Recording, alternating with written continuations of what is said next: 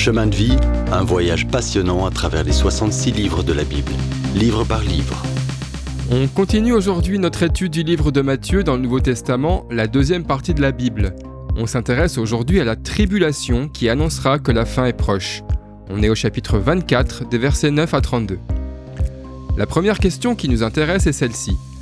Quels seront les signes marquant le début de la tribulation? Pendant la tribulation, l'évangile du royaume sera de nouveau prêché comme Jean-Baptiste le faisait. De nos jours, on prêche l'évangile de la grâce de Dieu, mais l'évangile du royaume, aussi de grâce, met l'accent sur autre chose. Pendant la grande tribulation, les gens sauront qu'on s'approche de la fin. Les choses seront donc claires. Le message urgent sera le suivant. Repentez-vous, le royaume des cieux est proche. Repentez-vous, ça veut dire détournez-vous de vos mauvaises actions, arrêtez de vivre dans le péché comme si de rien n'était et comme s'il n'y avait aucune conséquence. Dans l'immédiat peut-être, mais pas à la fin. La croix de Jésus-Christ a toujours été la seule base sur laquelle Dieu sauve. Avant que Jésus ne vienne sur terre, chaque offrande visait à l'avance son sacrifice. Et tout ce qui rappelle aujourd'hui son sacrifice regarde à sa croix. Avant la mort et la résurrection de Jésus, les gens étaient sauvés à crédit en quelque sorte. Un jour, Jésus est mort et il a payé leurs dettes. Tous ont désobéi. On est pécheurs et on a besoin d'un sauveur. Voyons maintenant cette grande tribulation. Qu'est-ce qui annoncera la grande tribulation? Jésus dit l'accomplissement de la prophétie de Daniel, c'est-à-dire l'abomination de la désolation. Ce sera un moment sans comparaison. Rien ni avant ni après n'a été né ou ne sera semblable dans toute l'histoire de l'humanité.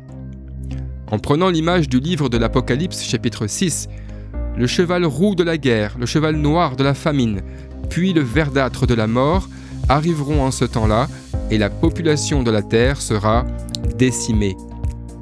Pourtant, Dieu contrôle encore les événements et leur calendrier. Et la grande tribulation sera abrégée à cause des élus. Dieu ne laissera pas l'humanité se suicider.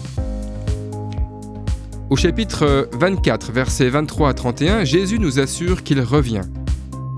Le retour de Jésus ne sera pas annoncé par Jean-Baptiste comme la première fois, mais son retour se fera au grand jour, en public, comme un éclair.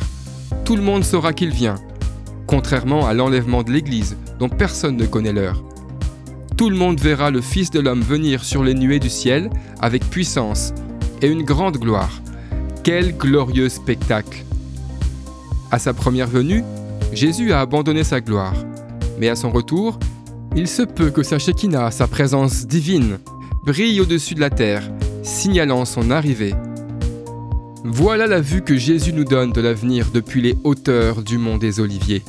Cette vue époustoufle l'esprit et réjouit l'âme. Vois-tu pourquoi tu dois te tourner vers Jésus-Christ aujourd'hui? Fais-lui confiance pour tous les détails de ton avenir et l'avenir du monde. Il est souverain sur l'univers et il sera soit ton sauveur, soit ton juge.